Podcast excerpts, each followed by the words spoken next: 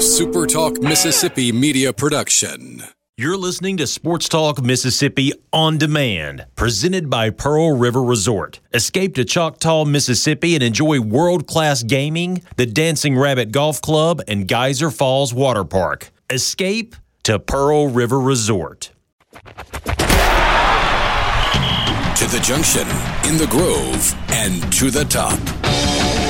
This is Sports Talk Mississippi. On your radio and in the game, right here on Super Talk Mississippi.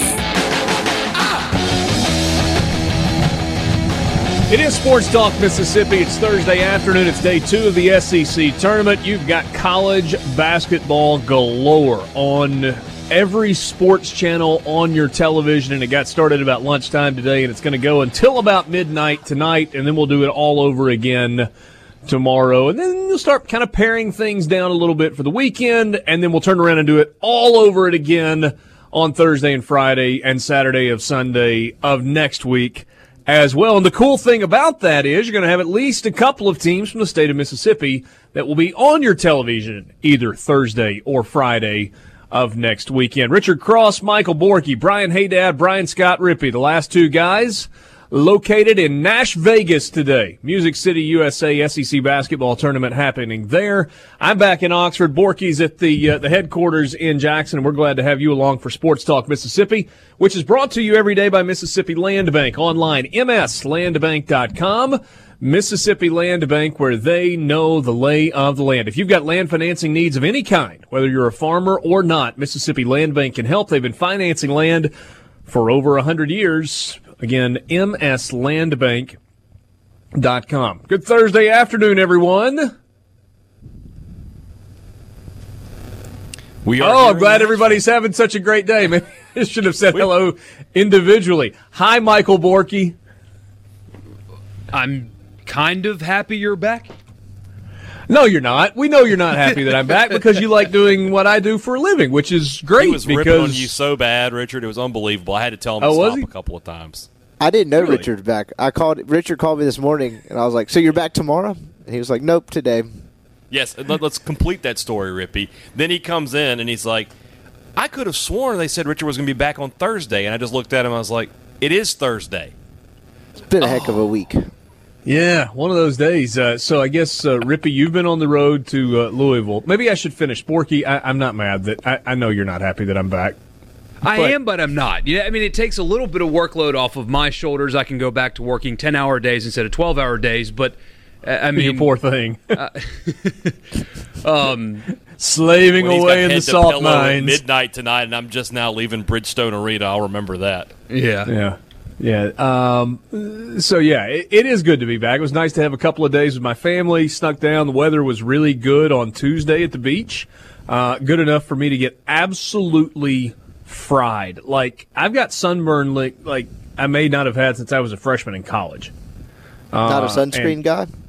No, I am. I'm not necessarily trying to throw my wife on the bus because she's kind of like the sunscreen queen. She makes sure that our kids are taken care of with sunscreen and usually kind of badgers me into it. So I thought she sprayed sunscreen on me, but it was it's the spray-on kind, which I'm a big fan of, but it's the kind that kind of comes out like lotion instead of spray, and you got to rub it in. I have like red and white zebra stripes on my back. It's kind of disgusting. I look like a zebra with leprosy. Yeah, that's a mental picture for you, hey Dad. I know that's what you wanted. We got off and rolling. You know, I've been on this earth a long time, and I don't know that I've ever heard zebra and leprosy in the same sentence ever before. So I didn't think I would ever get to hear some new combinations. Congratulations. And I suppose to take it one more step, it would be as if a zebra had white and red stripes instead of white and black stripes, and also had leprosy. It's kind of what my back looks like, which is not the world's prettiest picture. No. But I digress. What's going on in Nashville, boys? A lot of basketball, obviously, and nothing to surprise us last night with A&M and Mizzou getting the wins. I think I don't have it in front of me right this second. We don't have the game on TV, but I think Mizzou is actually leading Auburn, or at least they were in the early going there. So Wait, did we not spring for a hotel room with a television in it for you guys? We have it. It's just not on. It's just not on. We'll turn it on during the break, and so we don't have that problem. I don't want to interrupt an episode of Judge Judy while you're doing the radio show. I mean, far be it to watch the SEC basketball tournament. They hooked us up with a nice. This is a nice hotel, and we are literally a block away from the arena, so it'll be beautiful, easy walking for us. Yeah, earlier today, Florida beats Arkansas 66-50, and currently Auburn is on top of Missouri 32-24, I think. Okay, I think is they've come back score in that game. It was, I think they were down 7 really in the early going. So. Yeah, Auburn was not real impressive right out of the gates. Got a bunch to get to this afternoon.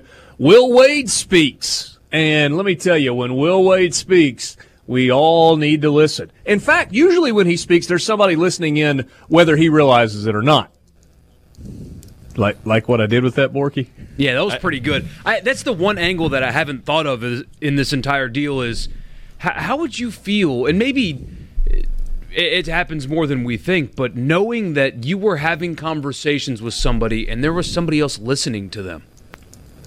Because they recorded more than just one conversation with Christian Dawkins, right? If they're tapping his phone, that means they listened to conversations he had with his wife. Family stuff. Even though it was a part of a federal investigation, I would feel so invaded knowing that somebody was listening to every phone call I had. I would agree with that. You would wonder, okay, what did I say? I mean, even with regard to Christian Dawkins, I mean, if they're listening to every phone call, it's altogether possible that they missed a call where he was talking with Christian Dawkins.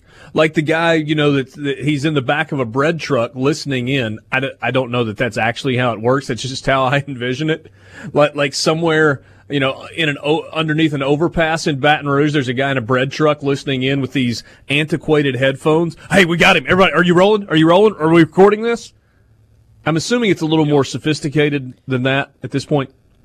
And to Borky's point, like, they're catching all these other conversations, like, oh, man, he forgot to go by the grocery store. Like, he's going to catch the what for when he gets home. Well, I don't know how accurate. I was a devoted watcher of The Sopranos, and they always said on there that for wiretaps, they listen to the first 45 seconds. And in the first 45 seconds, if they don't believe anything criminal is going to be discussed, they have to hang up. So if he calls his wife and they're going on about groceries, they probably just tune that one out. Mm-hmm. Assuming that The Sopranos was accurate. Well, so maybe he should just, somehow covertly allow his associates who could be less than scrupulous know that, hey, when you call me and you say hello and I recognize your voice, we're talking about the fact that I need to pick up the dry cleaning. And we're talking about carrots and celery and lettuce for the first. Or we're going to be extra. Okay, we're going to go a minute 15. I don't care how important your time is. Maybe you should have learned from Hugh Freeze and own a phone that nobody knows you own. Maybe that's the best way to go if you're going to go this route. Yeah, it seems like also a reasonable idea as well. Basketball action begins. By the way, we'll get to what Will Wade said earlier today. We'll also get to the legal response from LSU, and we'll look at how ridiculous the whole darn thing is as we continue through the afternoon. SEC tournament play begins for Ole Miss and Mississippi State tonight. Rebels are game 3 of the day, which is scheduled for a 6 o'clock tip. Mississippi State playing in the nightcap against Texas A&M. By the way, is this potentially Billy Kennedy's – well, I mean, I guess it's more than potentially Billy Kennedy's last game. It's just not confirmed by the university, right? Right, but as far as all the reports are, he is gone, which, I mean, missing the tournament, considering the run that they had before he took over, is probably inexcusable. But if you go to the Sweet 16 2 out of 4 years, you should probably keep your job, no? Do you think I have this theory that part of the health issue is with it, and maybe they were a little quicker on the trigger because of that and because he didn't disclose it when he was diagnosed? And I saw if it wasn't him, I saw his doppelganger about 2 hours before tip at the barbecue restaurant we ate at last night. So I don't know how much more engaged he is, because if that wasn't Billy Kennedy at that restaurant, then he has a twin brother we don't know about. Well, I will say – in the whole world of basketball coaches in the SEC, he's one of the nicest men I've ever met. And I think he's a pretty good coach. But at the same time, man, there are times when you look at him and you want to go, is he breathing? Is there a pulse in there? Because he never raises his voice. He never loses his cool on the sideline. He's not animated. That's just kind of his style. But he's been really, really successful in most, I guess, kind of all of his stops along the way in his coaching career. They go to the Sweet 16 a year ago, but arguably underachieved with the talent they had on the roster. They have fought injuries this season and have played a little bit better down the stretch. Clearly, A&M, though, wants and expects to win at a higher level. But that's kind of A&M and everything, isn't it? Yeah. That's the reason that Jimbo Fisher's the head coach at Texas A&M right now, because they want and expect to win at a higher level, and they've got the money to do it. Missouri and Auburn tied at 30, inside a minute to go in half number one. Got to look at bracketology. We'll preview the weekend in baseball coming up, and Zion is back for Duke. Conversation with Ryan Brown from Jocks in Birmingham, and also Eric Sorensen from D1 Baseball. Busy afternoon. Glad to have you along. Good to be back in the Renaissance Bank studio. Halftime in Nashville. Auburn, the 5-seed, 32. Missouri, the 12-seed, coming off a win last night, 30. So Auburn has a 2-point lead. The Auburn Tigers ice cold in the first half. Shooting the three, or at least they were early. They were 0 of 8 to start the game from behind the arc. We'll keep up with all that's happening in Nashville as we go throughout the show this afternoon. So let's look at what is happening most recently in Baton Rouge. Boot up, they say. Is that really what they say? Oh, yeah. Yeah, Will Wade is that's been his thing, and it's kind of caught on. You know, because everybody has to have a catchphrase, right? Do they give you boots in prison, or is that just a regular shoe? No, I think it is in reference, Michael, to the shape of the state of Louisiana. You know. Yeah. Anchor down at Vanderbilt. Hey, sorry. War Eagle. Vanderbilt had a worse one for a while. What was that? We don't need your permission. Oh, yeah, that was rough. Right after the scandal up there, they had a recruiting graphic that they put out that literally said, "We don't need your permission." Yeah, self-awareness level 0. Yeah. Yeah, but I'm talking about like a moniker that the school goes with and the coaches, you know, like every time Brett Bielema finished an interview at Arkansas, he'd be like, "All right, thanks guys, woo pig." Yeah, whatever. Family, so that kind of stuff. Yeah, so boot up. It has been what has caught on a little bit at LSU. Anyway, Will Wade releases a statement earlier today. "This morning, I advised President Alexander," by the way, I may not make it all the way through this thing without sidebars. "Any opportunity to not address President Alexander as F. King Alexander is a missed opportunity. I advise President Alexander, Athletic Director Joe Alleva, and the LSU Board of Supervisors that I would like to resume my duties as head basketball coach. Last week, when the university decided to place me on administrative leave, I accepted the decision without complaint, as I knew they wanted time to reflect on the flurry of media reports. With the benefit of a week to consider the circumstances, I believe university officials should allow me to resume my duties. I understand that in today's hyper-intense media environment, it is extremely difficult for any organization, particularly a public university, to stand firm in the face of rumors, leaks, and innuendo. In this case, the simple truth is I have been placed on leave because I exercised my right not to submit to a joint LSU-NCAA interview on the exact same subject matter at issue in an impending federal criminal trial in New York. My legal counsel advised the university that it would be wholly inappropriate for me or anyone to submit to an interview under these circumstances." There's more. I guess I'll read it quickly. Declining to be interviewed was a difficult decision for me, as I would like to cooperate fully with all parties, particularly LSU, to be clear. However, all I've done is follow the prudent advice of counsel to exercise my constitutional rights to due process. Given these facts, I don't believe it's appropriate for me to be relieved of my duties. We have a great basketball program made up of excellent student athletes and quality coaches, players who've given their all for this institution, et cetera, et cetera. It's my constitutional right. That's what he's saying. Everybody's kind of laughed at this statement from Will Wade. Will Wade just used a whole bunch of words to say exactly what Bruce Pearl has said. I'm not talking to anybody. There's a federal investigation going on involving my basketball program and one of the assistant coaches that was on my program. I'm not talking on the advice of counsel. Why are we pillaring Will Wade for it today?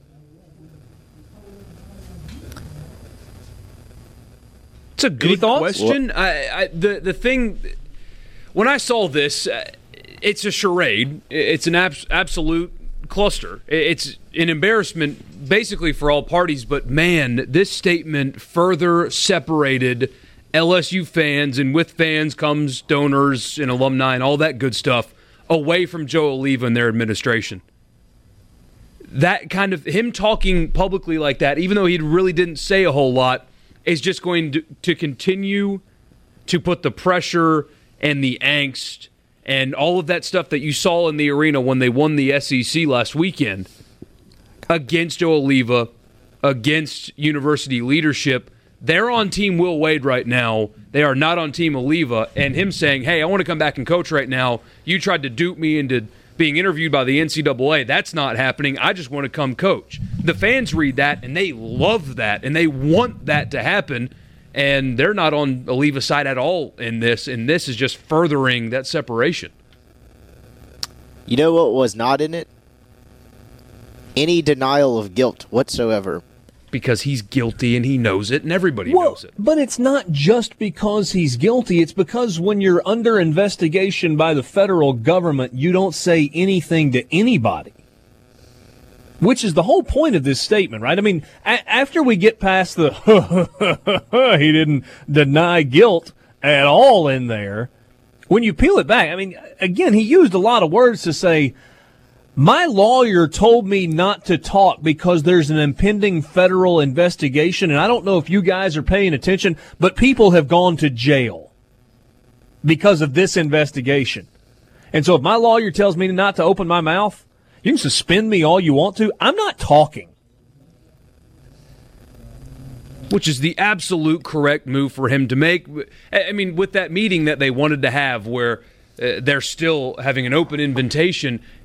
Talking to the NCAA for him at this point is a bad idea. Talking to anybody, like you said, is a bad idea. So I think there are more layers to it also. I mean, to me, the bottom line is I'm not talking because my lawyer said don't talk because there's a federal investigation going on. That's you really could stop there. Yeah. But to me, there are more layers. First of all, layer number one, this is not a Will Wade versus Joe Alleva issue in reality. It's the way it's being perceived, and certainly I've been critical of Joe Alleva. Joe Alleva did not make the decision to fire, suspend Will Wade. Think that was a directive from Birmingham? No, it was a directive from the Board of Supervisors at LSU. That is a wildly political board that has an incredible amount of power. It's not like in the state of Mississippi where you have the Institutes of Higher Learning or the IHL board that oversee multiple universities. The Board of Supervisors at LSU oversees LSU, and that's it. And that's an incredibly powerful position. And you got a bunch of big-time legal people on there, and they got to the point where they said, he's got to go. Joe Alleva did not have a vote in what happened. Which, that's so funny. I'm sorry. Go ahead. I think part of what Will Wade is asking, without directly asking, isn't he kind of asking what changed? I mean, other than that a media outlet got a hold of the wiretap, because their whole attitude this whole time has been kind of, like Richard said, double birds in the air. We're just going to get to April because, like, if we win something, our fans saw it. And I think what Will Wade is kind of partially saying is there's nothing different other than the fact that they now know what specifically I said. Sure. Which, well, and then, so again, layer one, I would say, is this was not really Joe Alleva's decision. He's having to wear it publicly. It's not like he can go out and say, well, look, the board of supervisors is the one that told me to fire. That's not how it works. Those guys get the cover of there's an AD that's got to take the fall if this doesn't go well. And, oh, by the way, Joe Alleva is trying to get a new contract as athletics director at LSU, trying to get his contract extended / new contract. So whatever they tell him to do, he's going to do because he wants to not lose his job. So that's maybe the first point. The second point is, and somebody used this phrase with me, and I thought it was really interesting because I had a conversation with somebody about this story, and I said, is it really possible that the LSU administration was blindsided by this because the rest of the free world that's involved in basketball knew or believed they knew what was going on at LSU with Will Wade and had very, very strong opinions with him? Is it really possible that the administration at LSU was blindsided by this, oh, he's a cheater information? Well, they can't be. That's the thing, is that them pretending they are. Well, here's what I was going to say about that, Borky. I had a person say to me, there is a real thing. It's called the Bayou Bubble. And when you're inside that bubble, it's like you don't have the ability to think like a rational human being. Even when there was a report out months ago that said that he was on a wiretap discussing paying players. I mean, that's why I've been calling him Wiretap Will since the beginning of this season. It wasn't from internet rumor. It was from a Yahoo report 5 months ago. That's where the rationality factor comes in. Yes, absolutely. And then the third thing, and we'll spend a little more time in this, is you want me to come talk to you with an NCAA investigator there? I mean, boss man, I'll talk to you. We can sit down and have a conversation off the record. We can do it at your house. We can do it at my house. But me coming to your office for a formal interview for us to talk about all of this with an NCAA guy sitting there? Man, kick rocks.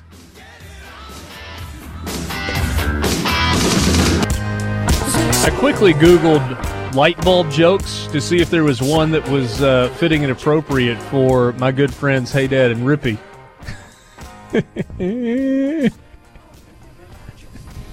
A bulldog and a I rebel wish you could have seen. Bulb. Say what? A bulldog and a rebel have to change a light bulb. Yeah, well, I mean, the whole idea, how many fill in the blanks does it take to screw in a light bulb? How many computer scientists does it take to change a light bulb? I think I actually called it physics. None. That's a hardware issue. I don't know. I was squatting different levels and such. Yeah. At least you got your workout in.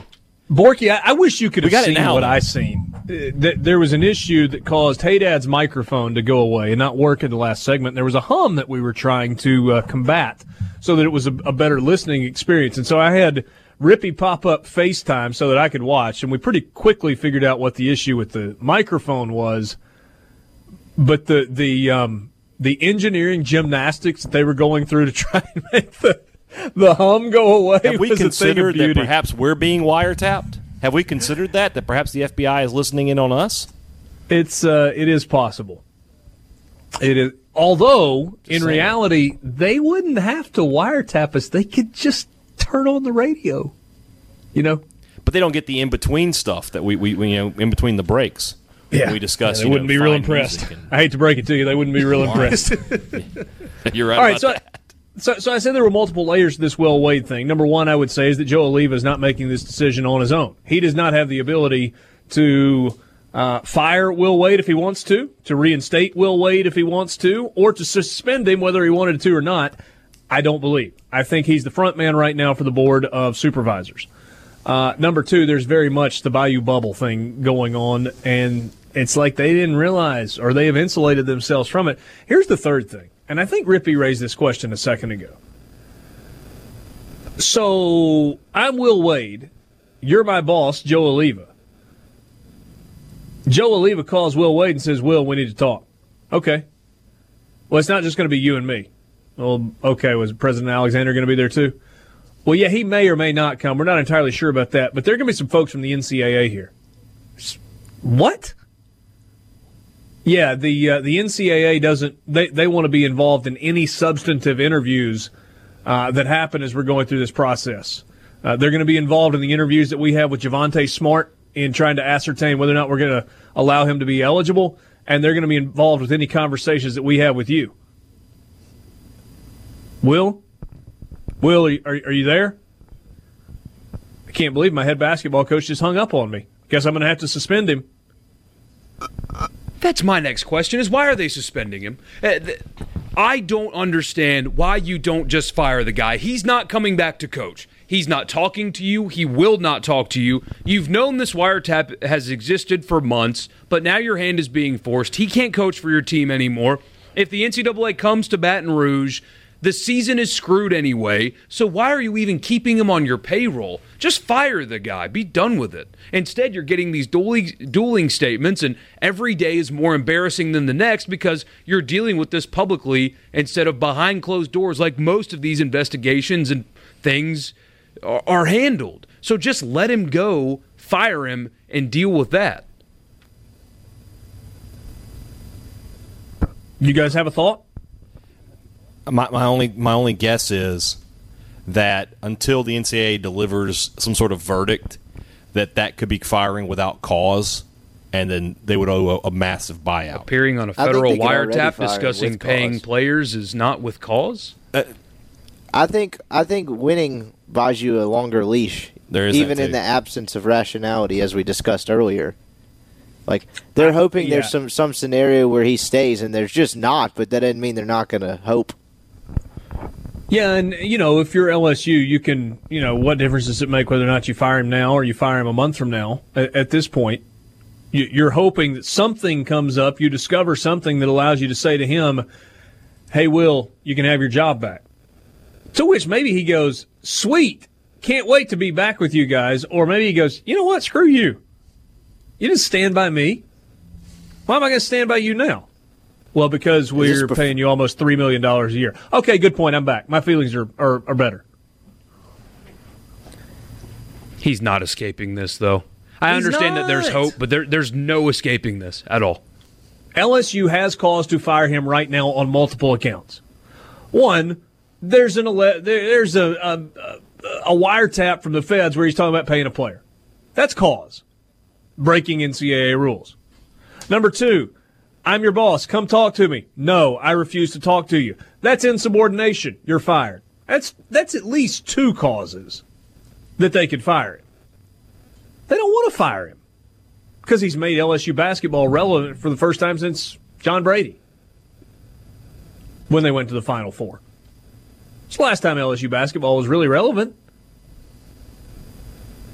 Was that 13 years ago? They won the league in 2009. 2009, right. They won the league then. Yeah. So, you know, a decade. First time in a decade. They went through the Trent Johnson thing, and they went through the Johnny Jones thing, and neither of those went very well. And now they've gotten to Will Wade, and they've recruited at a really high level, and now there's an FBI investigation going on. Yeah, but once the FBI thing plays itself out and it becomes just an NCAA thing, like he should probably call like Donnie Tyndall to see what to do for the next decade because he's going to have a show cause.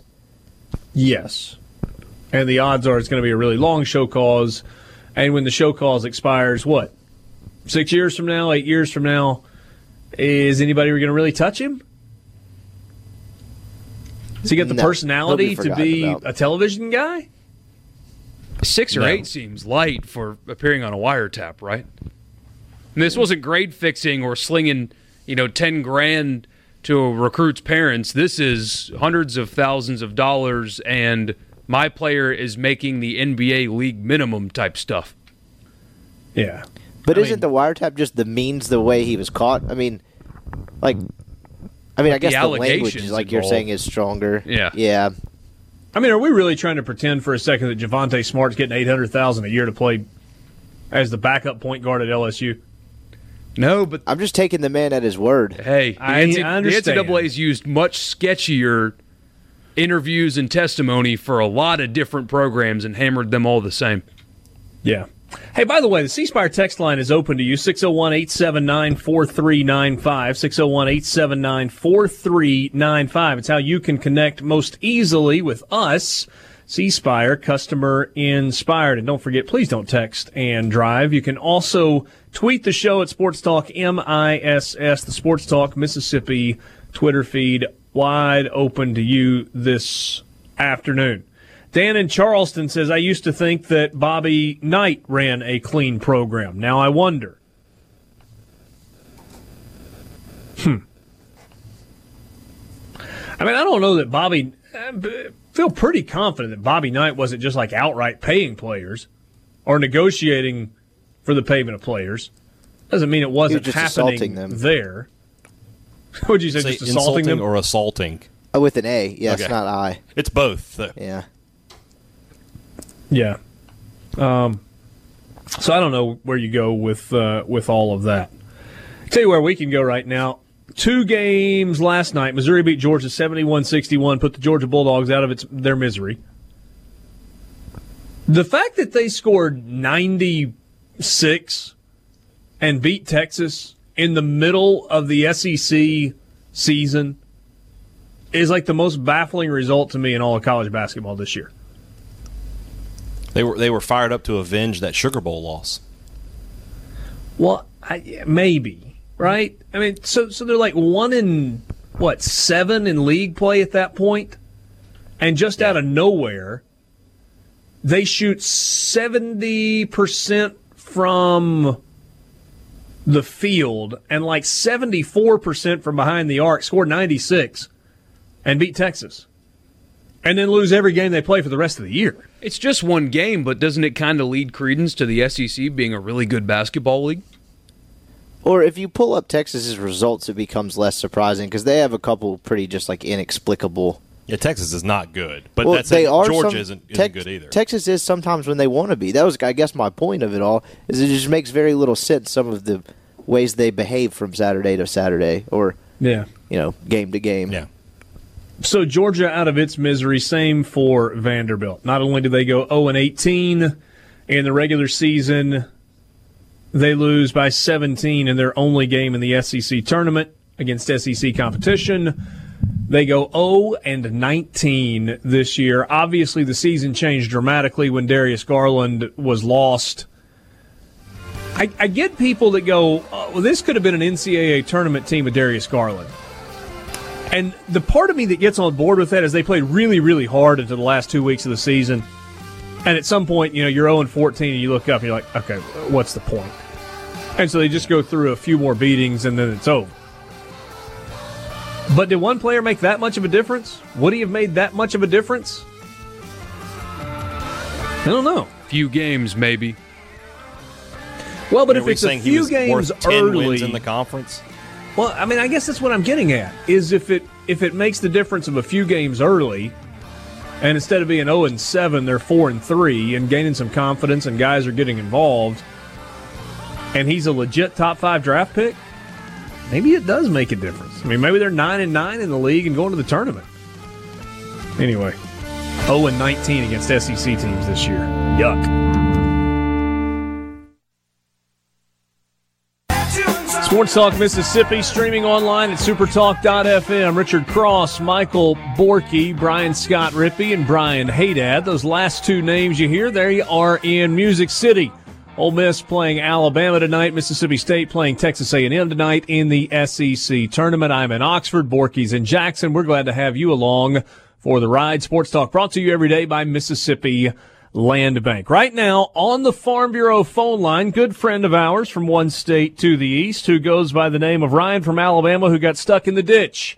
Hello, Ryan. What's up, Richard? How are you? I'm doing well. So I need to hear more about this. I know we talked last year or a year and a half ago after you made a sojourn to a random MAC football game where you were holding up signs and trying to draw attention to yourself in the stands. Take me back to the origin of how you keep ending up in odd places because of your radio job.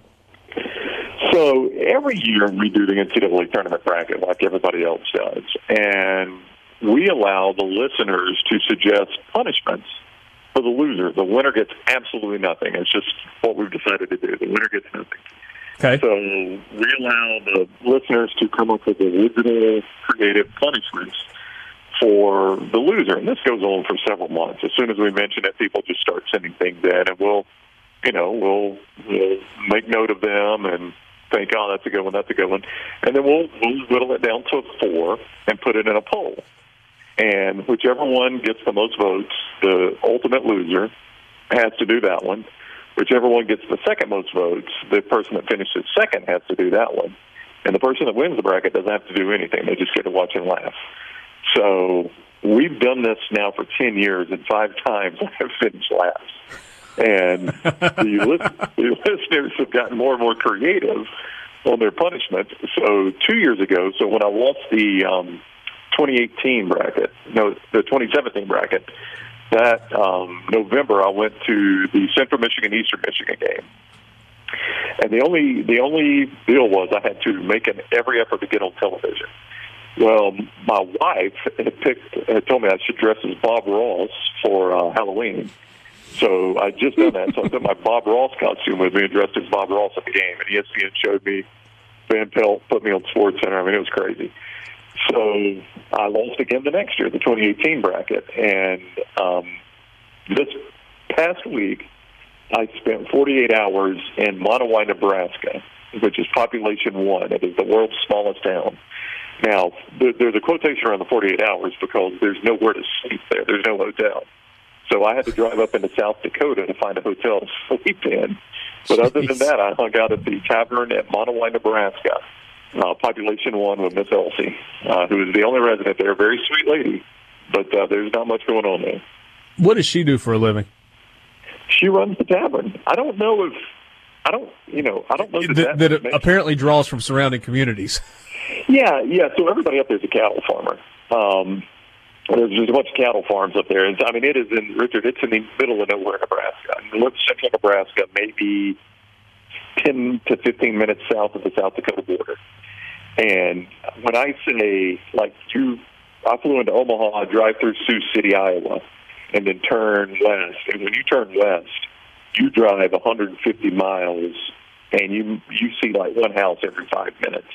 I mean, it is the middle of nowhere. And yet you did have cell service.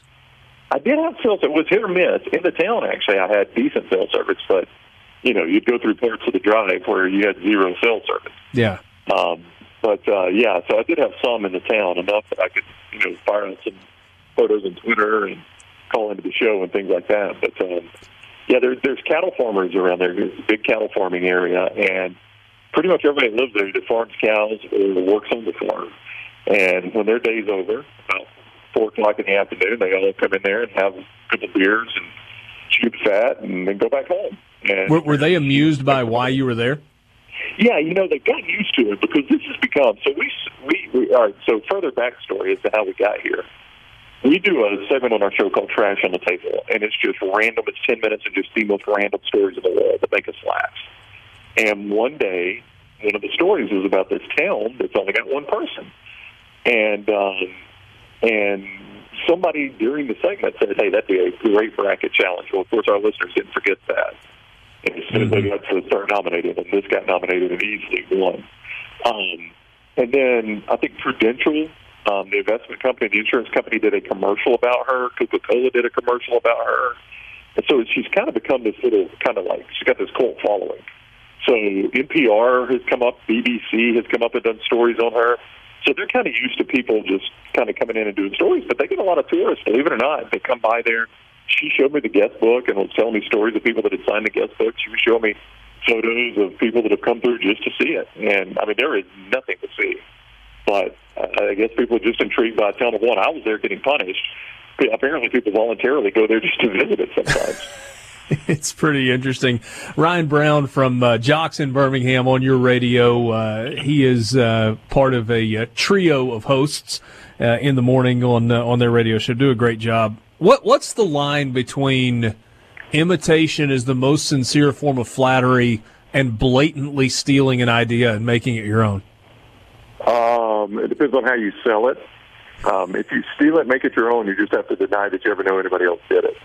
Right. Well, considering that we've just had this extended conversation, it seems like it would be hard to do that. Okay, so you were thinking about stealing it, huh? Yes, I'm saying if we were to adopt a similar type format to make our NCAA tournament selections a little more interesting. Well, yeah, because I need more punishment than eating dog food like I'm going to have to do this summer. That'd be great.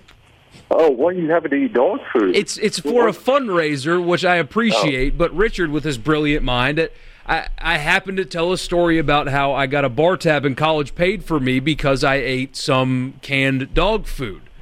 And they decided to turn that into a fundraiser for a radiothon we do this summer. It's a great cause. And I get to eat a bunch of canned dog food for charity, thanks to Richard. Oh. With friends like that, who needs enemies, right? Exactly.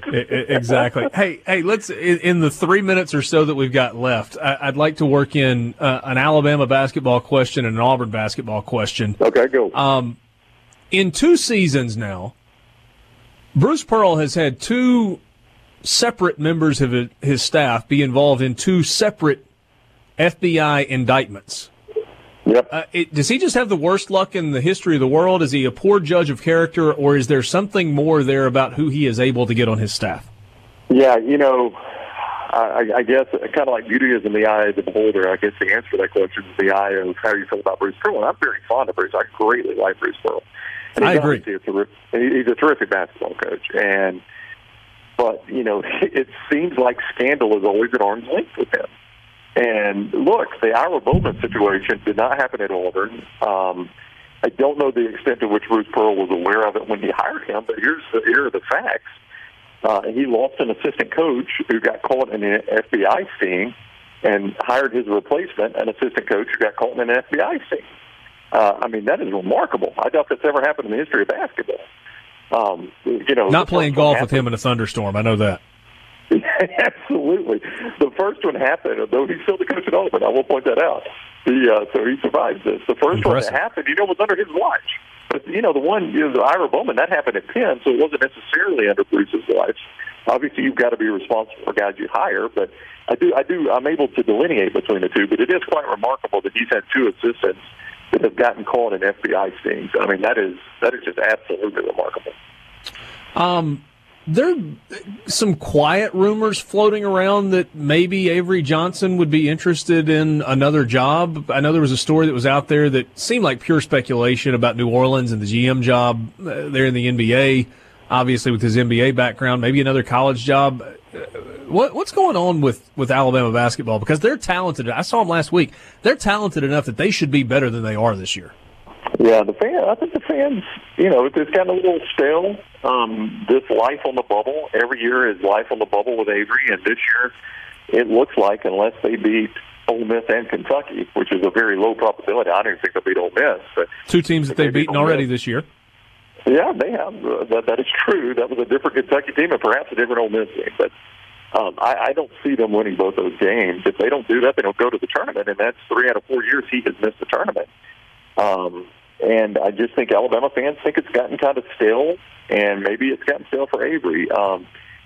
Depending on who you listen to, he was either trying to get the Pelicans GM job in New Orleans or, you know, at least was trying to get his name out there. I don't know the extent to, you know, how much he pursued that. But the other one you mentioned is there are rumors that he might be interested in the SMU job, if indeed it is open back in Dallas. So I think it's something to watch. And I don't think Alabama fans, they like Avery the person, but I don't think they will be torn up about losing him as the coach. Yeah. Does basketball matter at Alabama? 30 seconds? Yeah, it used to, but it's just kind of become pretty average right now. But back in the Lynn Sanderson days, it certainly mattered. There were times it was better than the football program back then. That's not the case right now. Ryan, it will not be great visiting with you today. Yeah, that's a good point. Talk to you soon, my friend. Thank you. All right, boys. Y'all be good. That's Ryan Brown from WJOX in Birmingham on the Farm Bureau Fun Line. Always fun and interesting to talk to. More coming up with you in the Renaissance Bank studio. 2.5 minutes to play in Nashville. Game 2 of the day. Auburn leading by 6, 71-65. Over Missouri. 71-65 over Missouri with 2 minutes and change, and Auburn's got the basketball. Auburn trying to advance to the quarterfinals tomorrow in the SEC tournament. Last night you had Georgia's season come to an end. Missouri beat them 71-61. Texas A&M eliminated Vanderbilt. A&M will play Mississippi State tonight. Auburn, by the way, was a 9.5-point favorite in this game. Ole Miss a 3.5-point favorite tonight against Alabama. And Mississippi State is an 8-point favorite against Texas A&M.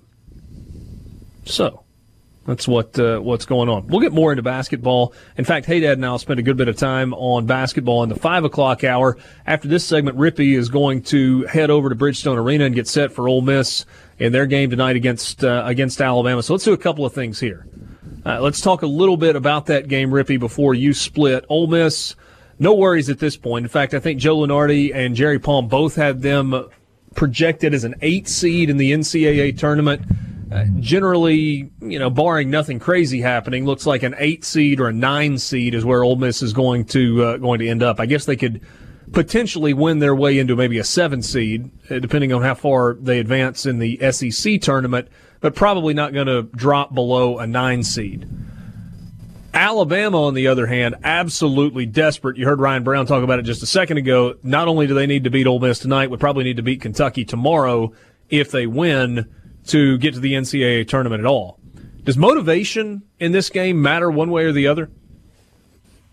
Yeah, I think so, because you think Alabama's going to be the more desperate team, because Ole Miss, I don't like saying they're not playing for anything, but in a lot of ways they're not playing for anything. They're kind of firmly locked into the 8-9 line. I do think with the loss they could drop to it, depending on what happened the rest of the weekend. But the point is, they'd be hard-pressed to play their way off the 8-9 line like in a positive direction. So, yeah, I think it matters because I think Alabama absolutely has to have it. It's the second year in a row they're trying to get in the NCAA tournament by the skin of their teeth in the SEC tournament.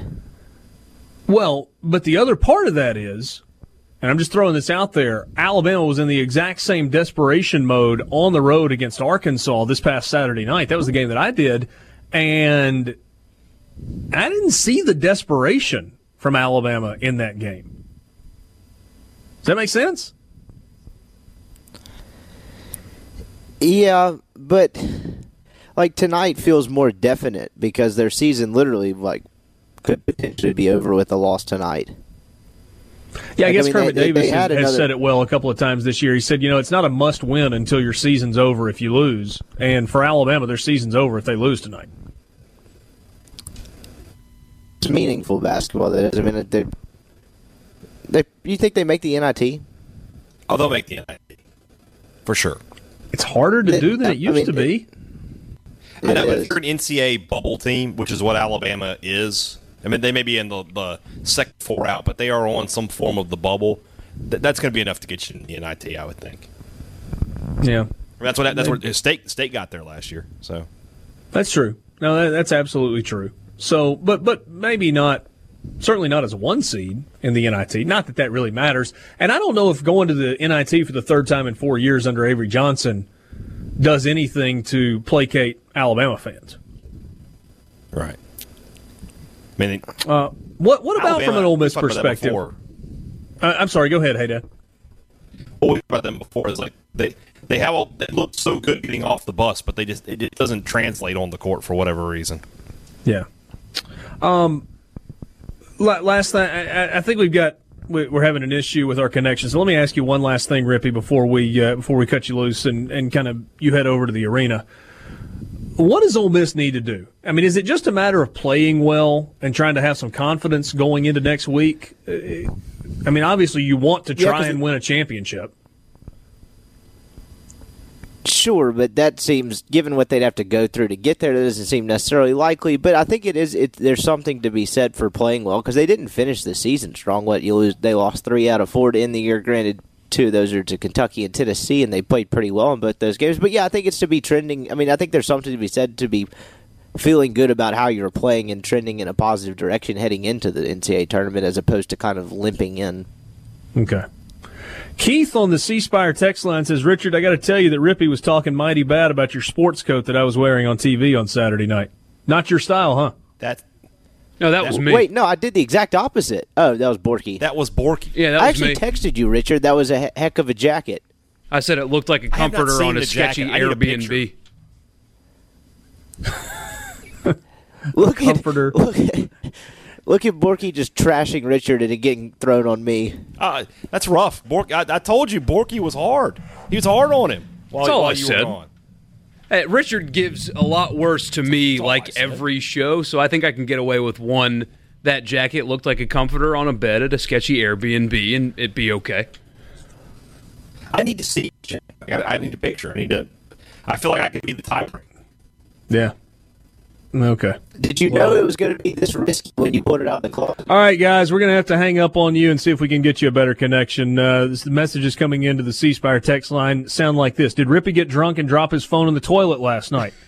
Richard, are you guys okay? Sounds out like you've come down with the croup. Anyway, so we made it. Are you guys having technical difficulties? Sounds like a bunch of robots talking. That is technology, and sometimes it doesn't work exactly the way we want it to do. Borky, I just can't tell you how wrong you are about that sport coat. But and the thing is, I wish my closet had about 10 of them. Not that exact coat, but 10 ones that look like that. I was just doing some lighthearted picking at you. Mm-hmm. Like a comforter at an Airbnb, huh? I hear you. Well, what are those ones? You're looking for a beach house, right? But you're kind of on a budget, and you find one that's like beachfront for $120 a night, and you think, man, this is way too good to be true. And you get there, and it is way too good to be true. One of those. I hear you, man. I hear you. I've still got that picture of me at Steeplechase from a few years ago. You've seen that jacket. That's the ugliest thing I've ever put on my shoulders, so I don't have much room to talk. Yeah, well, you went with the whole Matters plaid thing. That's a little bit different look than I was going for on Saturday. I'll let you borrow it sometime, and you won't complain about it anymore. I don't know if my fat butt would fit in that thing, but I can try. Well, that possibility is altogether out there as well. Gary says a sleazy Airbnb. I've never stayed at an Airbnb. It's actually an awesome experience. It really is. Did it look like the comforter of that boat that you stayed on in San Francisco a couple of years ago? No, they had blue everything inside of that boat. That was wild. But if you haven't used one yet, give it a shot. But make sure it's not one where it's just a room within somebody's home where they live. And they specify that on the listing. You just got to look for it and read it. Because that is sketchy and uncomfortable, and like you wake up in the morning and this dude's walking around in his boxers. That's not fun. But one where the property is owned just to rent, so it's not customized. Like you don't see pictures of babies and dogs all over the walls, where it's just a rental property. The experience is incredible. Much cheaper than hotels, too. I'm going to tell you what my wife, Jane, is probably not going to go along with. And that's somebody else's house to stay in, unless it's like a true rental house. Yeah, and the listing, it'll tell you that it's one or the other. Like you can specify. I've stayed in one where it was somebody's dwelling that they got away from the weekend, and I've stayed in one that I didn't know they were going to be there while I was there. I was just renting the room and not the apartment, and that was an experience I never want to have again. And you didn't bail on it and go sleep in your car? No, I couldn't do that. Okay. Let's switch gears at least for a few minutes to baseball. D1 Baseball has put out their SEC primer, and it is pretty good. Some interesting stuff going into the start of league play. I've said this before. If you're a college baseball fan, then you spend a lot of time waiting for the start of the college baseball season, and then you're waiting for the start of conference play, and then you blink and you've made it to conference tournaments, and then it's regional play, and all of a sudden it's over, and you're trying to figure out what you're going to do with the rest of the summer, and you're counting down to the start of the football season. So some things to look for as we roll into SEC play. A little bit of a Mississippi State flavor also from the folks at D1 Baseball. By the way, Auburn wins over Missouri 81-71. So Auburn gets the win, and they will play South Carolina tomorrow, who is the 4 seed. It was not real pretty for a lot of the game, but Auburn ends up winning by 10, which means they cover, by the way, 9.5-point line, with all of a half of a point to spare when it's all said and done. And now Auburn will play a South Carolina team that they lost to in Columbia in the regular season, but they're a win against South Carolina from being in the semifinals of the SEC tournament. It's not crazy to think that you're going to see Auburn playing on Saturday in Nashville. So what does D1 Baseball say about the start of SEC play coming up this weekend? We will look at that next and also look at the series, and hopefully we'll be able to get Brian Haydad back and connected where we can talk to him and hear from him. Don't forget, by the way, Brian Scott Rippey will be at Bridgestone Arena tonight. You can follow him on Twitter at BS Rippey. Haydad will be there a little bit later tonight as well. More coming up. You can join Super Talk Mississippi on the campus of Copiah Lincoln Community College on Tuesday as part of our ongoing commitment to promote economic development and workforce education in Southwest Mississippi. It's amazing to see how many counties are now considered ACT work-ready communities, and we'll be talking about what that means and much more with Gallo and with the JT Show live from Colin in Wesson on Tuesday right here on Super Talk Mississippi. And tomorrow on In a Mississippi Minute with Steve Azar, it's an interview with country music star Drake White. In a Mississippi Minute, Steve Azar comes on every Thursday and Friday, 1 to 2 on most SuperTalk Mississippi stations, as well as supertalk.fm. Plus, it's available on iTunes, Google Podcasts, and on Spotify. I think we've got Haydad squared away. He is in Nashville. Mississippi State will play Texas A&M in the nightcap tonight from Bridgestone Arena. Hey, Dad, let's talk some baseball, though, as we get set for the opening weekend of league play. Guys at D1 Baseball kind of put together an SEC primer leading into the start of conference play. They say the best opening weekend matchup is number 6 Mississippi State against number 5 Florida. It's a pretty darn good way to start league play. Darn good for the fans. Tough for the teams. Somebody is going to lose this series this weekend and be behind the eight ball. But the fact is, these are probably two teams that are going to be there at the very end when you talk about contending for the conference championship, national seed kind of things, assuming that their starts aren't, false hope. But this is a big series for State. They've got some. They've been proven a little bit, taking 2 out of 3 from USM, getting that win over Texas Tech gives you some confidence that this team is going to go down there. And that if they continue to get the pitching from Ethan Small and JT Ginn, they're going to have a great chance to win these games and win this series. And the guys at D1 Baseball say the most impressive pre-conference team in the SEC is Mississippi State. They say colorists impressed with the Bulldogs through the first 4 weekends. Bulldogs ushered in a new era with the addition of Coach Chris Lamonis, and they've only gotten better since his arrival. You have got the rise of Ethan Small, the instant impact of JT Ginn. The bullpen has been really good, with Cole Gordon leading the way with a sub-1 ERA through 10 innings. He's got 5 saves this year. Offense also has been good. Jake Mangum we know about. Jordan Westberg is built off of his success in the Omaha season last year, hitting .361. Elijah McNamee's hitting .351. Tanner Allen hitting .266, but he's driven in 24. Mississippi State top 30 nationally in batting average, and they're doing it in a lot of offensive categories.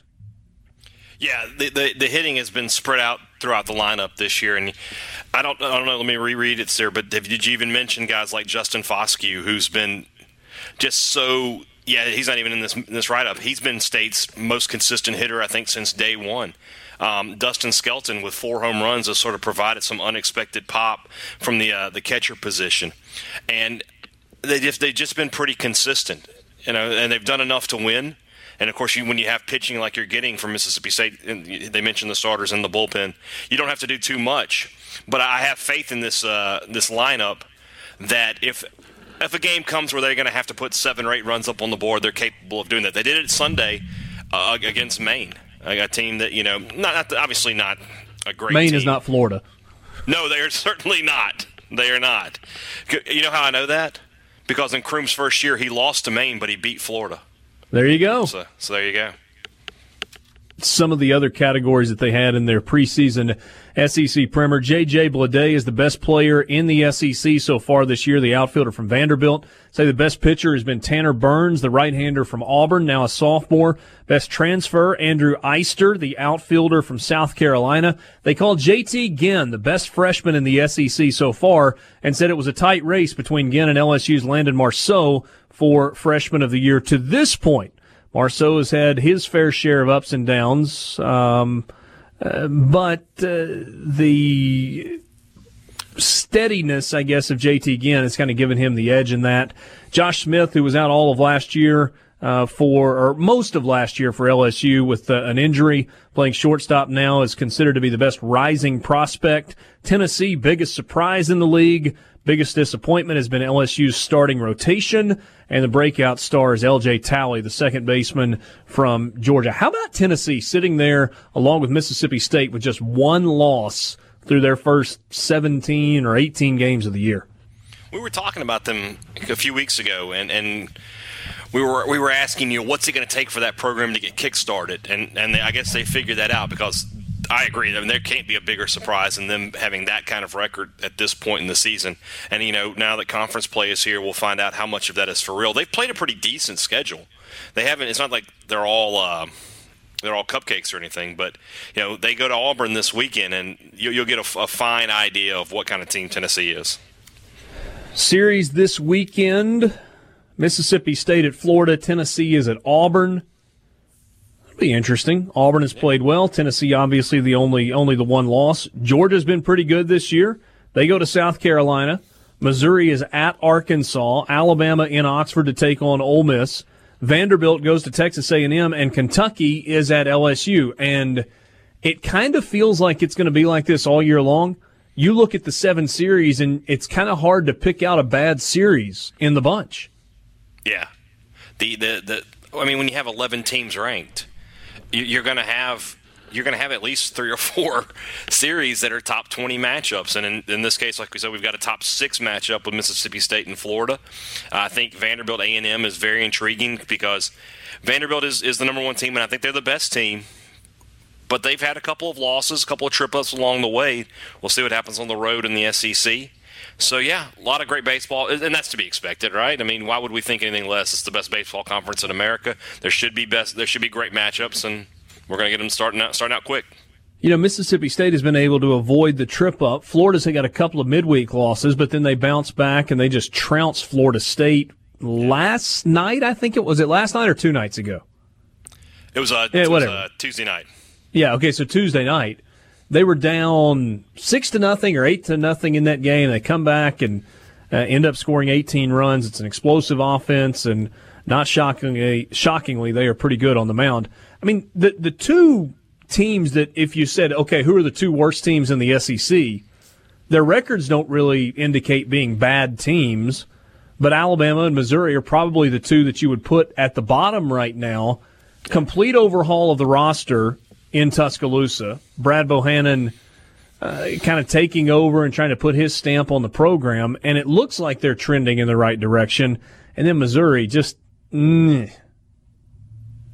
even with Missouri, they've got some arms. I mean, they've got TJ Sikkema. They've got some guys that can really swing it. There just aren't any easy outs.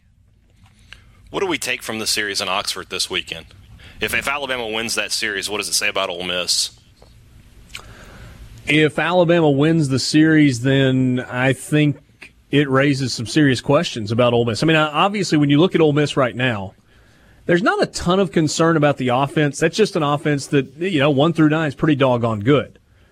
They haven't been great against left-handed pitching when they've seen that. So we'll see, you know, how that plays out through the course of the weekend and through the course of league play. I was actually talking with somebody earlier today. And the second half of the schedule for Ole Miss this year, the second group of 5 SEC series, is far more difficult than the first half of the season. They probably need to take care of business in the first half of the season. Right? I mean, they've got both Alabama and Missouri in their first 15 games. So that makes up 6 of the first 15 games in league play and the first 2 weekends. I think Ole Miss needs to get off to a really good start in SEC play. Yeah. Because if you look at the backside of the schedule, that's when Mississippi State comes to Oxford. That's when they go to LSU. So they're, you know. Well, forget SEC play. They just need to get a good start on the mound. From somebody not named Will Etheridge. Exactly. Just get one and start there. And once they do that, that offense, I mean, it was relatively shut down. They were, the top of the order was 0 for 17 in Game 1 against Louisville, and it took them a few innings in Game 2 to actually get going, but that offense will be fine. So all they need is just not even elite starts, but just quality starts from not Will Etheridge, and that team will be fine. They've just got to come eventually. And Haydad, to the point of Ole Miss against left-handed pitching, they're going to see three right-handed starters this weekend against Alabama. In Week 2 on the road against Missouri, if Missouri goes with the same rotation next weekend that they are scheduled to go with this weekend, they will see three left-handed starters. And that's what I hear Rippey talk about it quite a bit, that left-handers have just been giving Ole Miss so much trouble, not just this year, but for the past few years. Pitching matchups in Oxford this weekend, Sam Finnerty, the senior right-hander for Alabama, going against the junior right-hander Will Etheridge in Game 1. Game 2, junior right-hander Brock Love against junior left-hander Zach Phillips. Game 3 will be junior right-hander Will Freeman against freshman right-hander Gunnar Hoglund. In the Mississippi State-Florida series, Game 1, junior lefty Ethan Small against sophomore right-hander Tommy Mace. Mace is 4-0, Small is 1-0. But Small has a 1.5 ERA. Game 2, freshman right-hander JT Ginn, 4-0 on the year with a sub-2 ERA against sophomore right-hander Jack Leftwich. And then Game 3, a couple of guys that are 2-0 so far this year, junior right-hander Keegan James against junior lefty Tyler Dyson for Florida. Those are the pitching matchups in Oxford and in Gainesville this weekend. Ole Miss hosting Alabama, Mississippi State at Florida.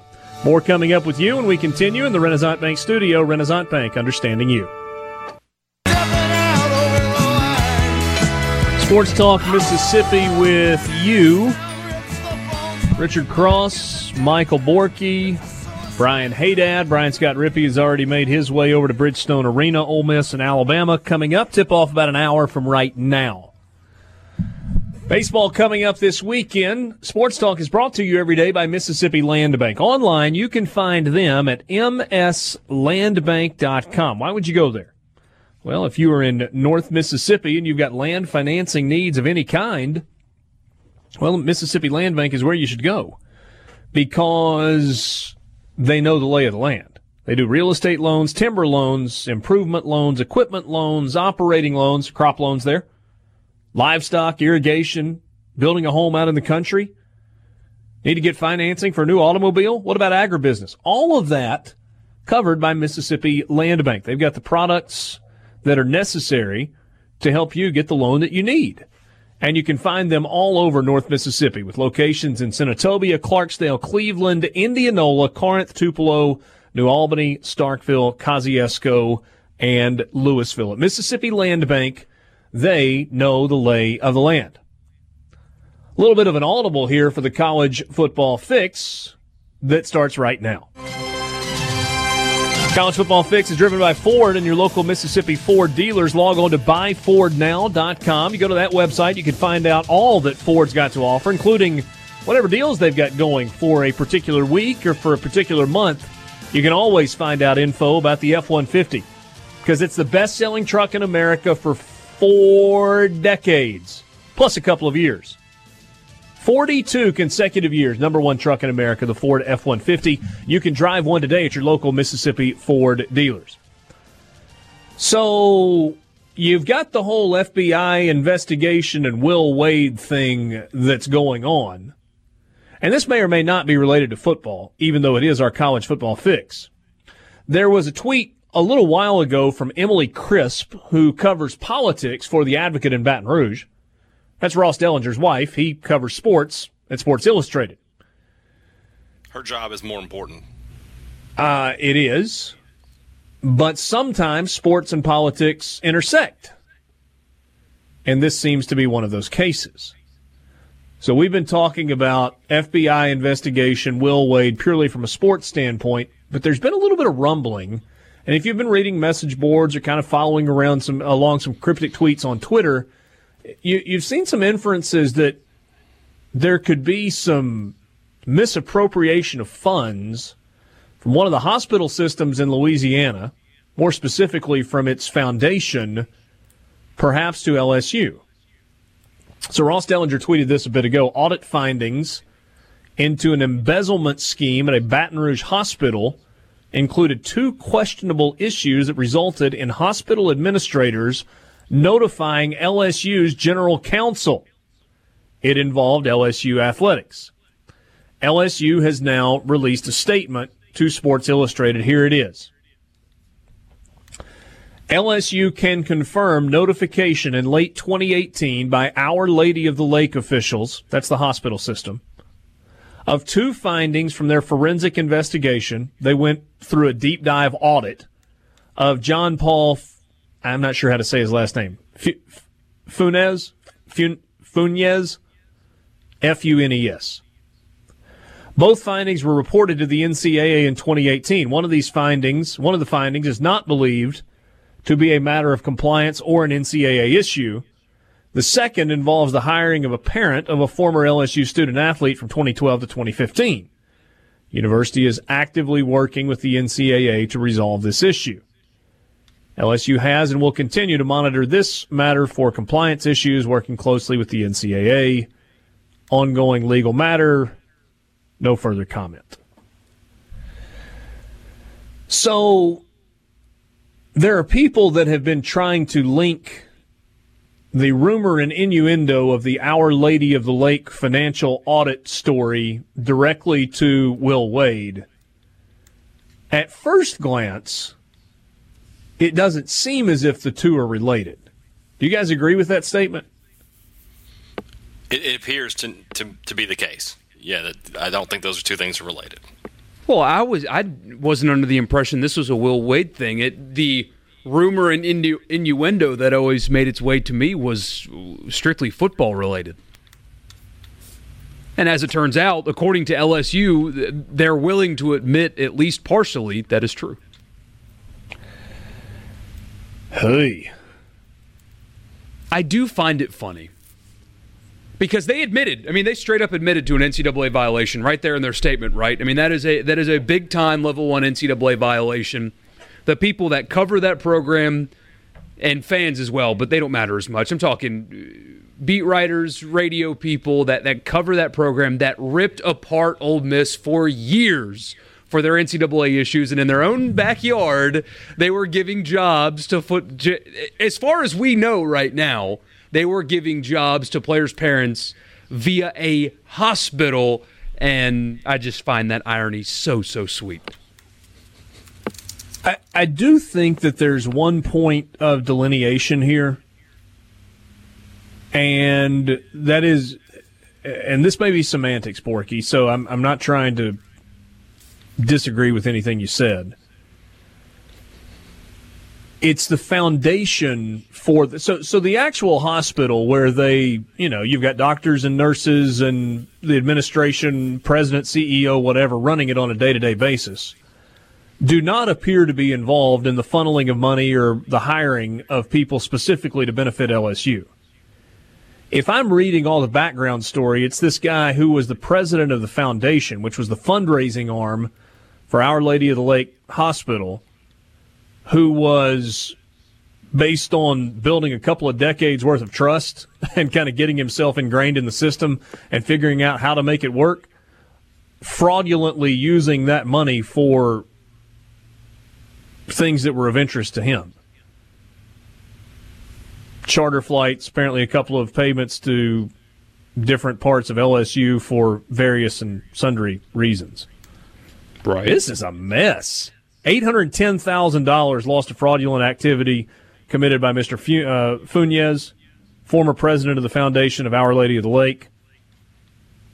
Let's see here. It listed over several years orchestrated a series of fraudulent transactions that involved the purchase and distribution of gift cards, charter flights, and payments to individuals, including forged documents, invoices, and signatures, misleading hundreds of people in and outside the organization.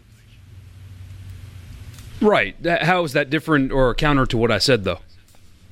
No. I was just drawing a line between the hospital itself, where they were trying to help sick people, and the foundation that was in the fundraising arm of it. Yeah. Hey, Dad, is this a nothing to see here, let's all move along story? Probably not. Is there any such thing anymore? I'm so tired of the NCAA. I'm so tired of it. Just throw your hands up in the air and say, this isn't working. we got to do something different and overhaul something. I don't care what it is, but I am so sick and tired of every day. It's, oh, we're doing this now. And it's, who cares? You're not ever going to change anything, so stop trying. I does seem to remember a lot of people caring about the dealings of the NCAA within the borders of this state for many years. Yeah, and what happened because of it? Did anything change? No. Well, other than pretty severe penalties toward Ole Miss. I'm sorry. The connection must have been bad again. You said severe. That's hilarious. Whoa. Hold on a second. You don't think 2 bowl bans is severe? How many scholarships did they lose? I mean, they missed one bowl. I'm 13. They missed one bowl. They wouldn't have gone to a bowl this year. It's the money is really the more important thing. The money, they'll be fine. They're not exactly, floating paycheck to paycheck. $16 million for. They're not floating paycheck to paycheck up there. They'll be fine. No, it's not a question of whether or not they'll be fine or not, but it is a pretty significant penalty when you're talking about in the neighborhood of $20 million all told with legal fees and everything else. Well, the legal fees could have been avoided. That was a choice by Ole Miss to appeal everything along the way. Well, you also who wouldn't do that? Deals with the NCAA without lawyers. No, not saying deal with the NCAA, but they everything that the NCAA did got an appeal. At some point, Ole Miss could have just cut their losses and been like, "We spent enough money on this." Yeah, but who does that? I don't know. That's the longest drug out case I've ever seen, so I couldn't tell you if anybody else has done it. I don't have anything else to base it on. Yes, on that, you and I will agree that was the longest and drawn-out investigation. I had a buddy that sent me a text, and I actually agree with this. Said the most severe penalty of all was the fact that the investigation dragged out for over 3 years and the cloud that hung over it. Mm-hmm. I tend to agree with that more so than anything financial. Sports Talk Mississippi.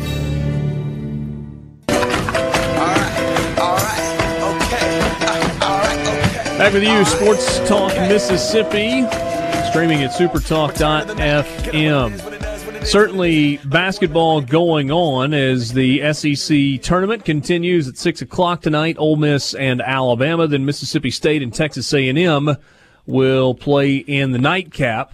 Tomorrow, it's the start of SEC baseball, and that means Mississippi State on the road against Florida and Ole Miss hosting Alabama to begin league play. To talk a little bit more about that, from D1 Baseball and other places, Eric Sorensen, Stitch_head on Twitter. Eric, what's up, man? Rich, thanks for having me on. I'm even more fired up that you wanted to talk some baseball because we're in the middle of all this March Madness college basketball stuff. So it's kind of cool to talk some baseball in the meantime. Thanks for having me on, man. Wait, you don't want to start out with basketball?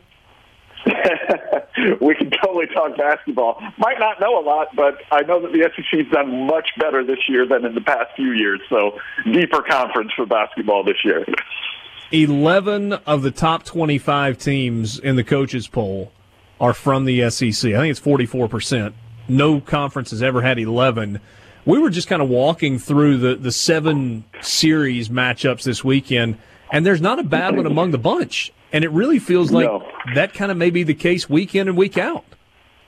No, that's certainly going to be what it's like this year. I think we're probably going to find a little bit more. In fact, I was just writing about it for an article I got coming up later on tonight. I think we're going to find out who's the contenders, who's the pretenders.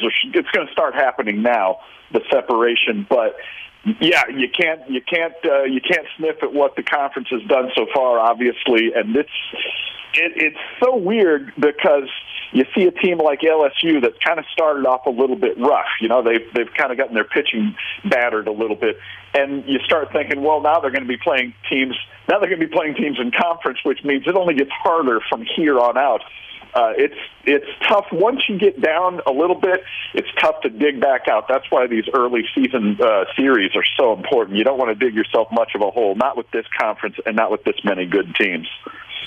The records 1 through 14 in the SEC are gaudy right now. I don't think there's any other way to look at it than that. Missouri 11-5 with the worst record. That's just shy of a 70% win clip. Yeah. Then you got 2-1 loss teams. Mississippi State at 16-1, Tennessee at 17-1. Let's go to Mississippi State in a second. First of all, your level of surprise with Tennessee winning 17 of their first 18. Oh yeah, I mean that certainly is a stunner to me because nobody really saw it coming. It's one of those things where Tennessee's kind of been a little bit of a three-legged dog when it comes to baseball the last few years, and it's really cool to see them come back. And hey, hold on a second now. You better be careful. Borky actually is the owner of a three-legged dog.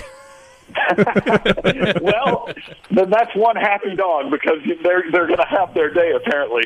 But yeah, it's well, good for him. I'm glad he takes on the three-legged dog.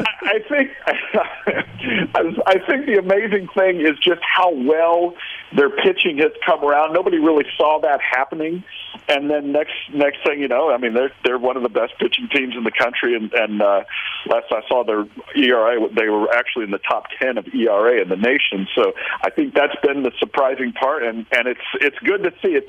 It's good to see kind of, you know, you like to see things switch up a little bit in the SEC and not always be the same teams, even though you have so many traditional powers there. So it's good to see Tennessee doing what they're doing so far, and of course, you know, they're going to be a team that we're going to keep an eye on this coming weekend and for the weeks ahead because the schedule gets harder. They got to go down to Auburn this weekend and deal with their pitching as well. So it'll be interesting to see what happens with them. You know, looking at a record where a team has 5 losses, you might be like, oh, good grief, 5 losses in their first 20 games. What's wrong? Nobody seems to be doing that with Florida, and that's the matchup we've got in Gainesville this weekend. The Gators at 14-5, Mississippi State at 16-1. Ethan Small's been really, really good. JT Ginn has been really, really good. The bullpen's been pretty good for Mississippi State. What do you expect this weekend with these two teams getting together down in Gainesville? Well, this was the one, Rich, that I was looking at early on this week when I was kind of looking at the schedule ahead, and I was thinking, man, this is the series I really would like to see what happens, what's going to transpire. Mississippi State goes out on the road and beats Texas Tech last week, and then now they've got a chance to go on the road and play Florida, a team, as you said, 5 losses seems like a lot almost compared to a lot of teams in the conference this week. But, man, that pitching, those two guys, Ethan Small and JT Ginn. Ginn seems like he's living up to his preseason, you know, all of his accolades and being a first-round pick and all that. He's not seeing any kind of freshman jitters. And Florida, on the other hand, Florida's got a couple of freshmen, including Kendrick Kaleo and Jed Fabian, who are both hitting above 345. And I saw them in the opening weekend. And Fabian is a center fielder who should be playing high school baseball now because he graduated a year early to enroll at Florida, and he's just fast as lightning. And Kaleo is playing. They had him at first base when I saw him, and he seems to be just a mature kid and has already hit a couple home runs. So it's kind of going to be youth on youth when they play against JT Ginn. But again. Mississippi State going on the road. We'll see what happens with that when they stay. You know, when they go up against Florida. The way Florida just abused Florida State's pitching the other night and beat them 20-7, I wouldn't be surprised to see Mississippi State have a bit of a tussle this time. Obviously, playing on the road in Gainesville. So, interesting series. It's going to be that's probably the biggest series of the SEC this weekend, and with good reason. It's going to be two top 10 teams going up against each other and strength on strength, to say the least. And I just wonder. Florida midweek games, you know, there's a ton of talent in the state of Florida, but the way the Gators approach a midweek game compared to the teams that they've lost to, because 4 of their 5 losses are to USF, UNF, UCF, and Florida Gulf Coast. So, I mean, teams that, they got a chance to go after mighty Florida, whereas the Gators, it's just kind of another midweek game. Yeah. Well, it's kind of strange that I always kind of say that it seems like the mid-majors put a little bit more of a stake in these midweek games than the teams that are like a Power 5 conference team. So I think that's why you kind of see them kind of get up for a team like Florida, and you know they'll end up beating them from time to time. And then, of course, you have a thing like where they played Florida State and they beat the stew out of them 20-7. But, yeah, this is just one of those things where I think it's a midweek thing that the mid-majors kind of put a little more stock into it. And Florida's concentrating, especially with Mississippi State, teams like that coming up on the weekend. They're going to look more to what's happened on the weekend and throw their best pitchers like Jack Leftwich and Tommy Mates, who are both going to be really high-round draft picks in the years to come. So that's just kind of the way I've always kind of looked at it for midweek games. What about the series in Oxford? Alabama visiting Ole Miss. It's year two for Brad Bohannon. They're off to a 16-2 start. They won 12 in a row. Yeah. Talking about Alabama. It's completely flipped that roster, and I think there's reason for optimism. It's a good Ole Miss team that has not quite figured its starting pitching scenario out after Will Etheridge so far. Your thoughts on that series in Oxford? Yeah, and this is kind of, Rich, what you're saying, what we were talking about with Tennessee is almost the same thing with Alabama as far as nobody really saw them coming out with great guns like they are at 16-2? Yeah. And the thing about them is, and you look at if you're just looking at it on paper, not that Alabama's played quite the schedule Ole Miss has probably, but their ERA is 1.94. Ole Miss, especially after those games against Louisville, now their ERA is 4.45, actually one of the higher in the SEC now. Mm-hmm. But again, you kind of take that with a grain of salt. And you're right; they're going to kind of have to figure out their pitching beyond Etheridge. They're going to have to figure that out. And I think that this is another one of these teams I'm looking at, Alabama, that is, another one of these teams like Tennessee. I'm looking at kind of with a jaundiced eye coming into this weekend, kind of like let's see what happens now. Because yeah, Alabama's not played a great schedule so far. They're 16-2 though, so you got to give them credit for that. But this is going to be kind of this might be the wake-up weekend, especially a team like Ole Miss who's going to be pretty hacked off after losing two games already this week. Granted, they were midweek games. But, yeah, they're going to be maybe have a little bit of an attitude, a little bit of chip on the shoulder. So this is going to be interesting. And Alabama is, again, the pitching has been very strong so far. I was surprised to see. And their hitting's not too bad up in the upper 290s. So this is going to be a team that's going to be that's going to have a lot to prove this weekend. It's going to be obviously a tough place to play at Ole Miss, too. But looking forward to seeing this one. This is another one. And like you're saying, we're kind of saying the same things about all these SEC matchups. It's just great matchups. Each and every one of the matchups this weekend is really intriguing for different reasons. And again, let's see what Alabama's got under the hood. It's kind of the way I'm looking at this one. Eric, final thing. I only got about 30 seconds left. LSU dead last in the SEC with a 4.83 ERA. They have not figured out that rotation. Zach Hess going to be the Friday guy, but is he really a Friday guy? What do you think about LSU? Do they get it figured out? Yeah, real quickly, I don't see Hess as being a Friday guy anymore. He was too effective coming out of the bullpen as a freshman, and he's just got too much of the yips, walking too many guys as a starter. I think he could be better used. I'm not the coach. I like Paul Maneri, but yeah, they're going to have to figure out a better way to use him and just figure out that rotation. Eric, always appreciate your time. Enjoy the baseball weekend. Yeah, man. Thanks for sharing the airwaves, Rich. Talk to you again soon. Super Talk Mississippi Media Production.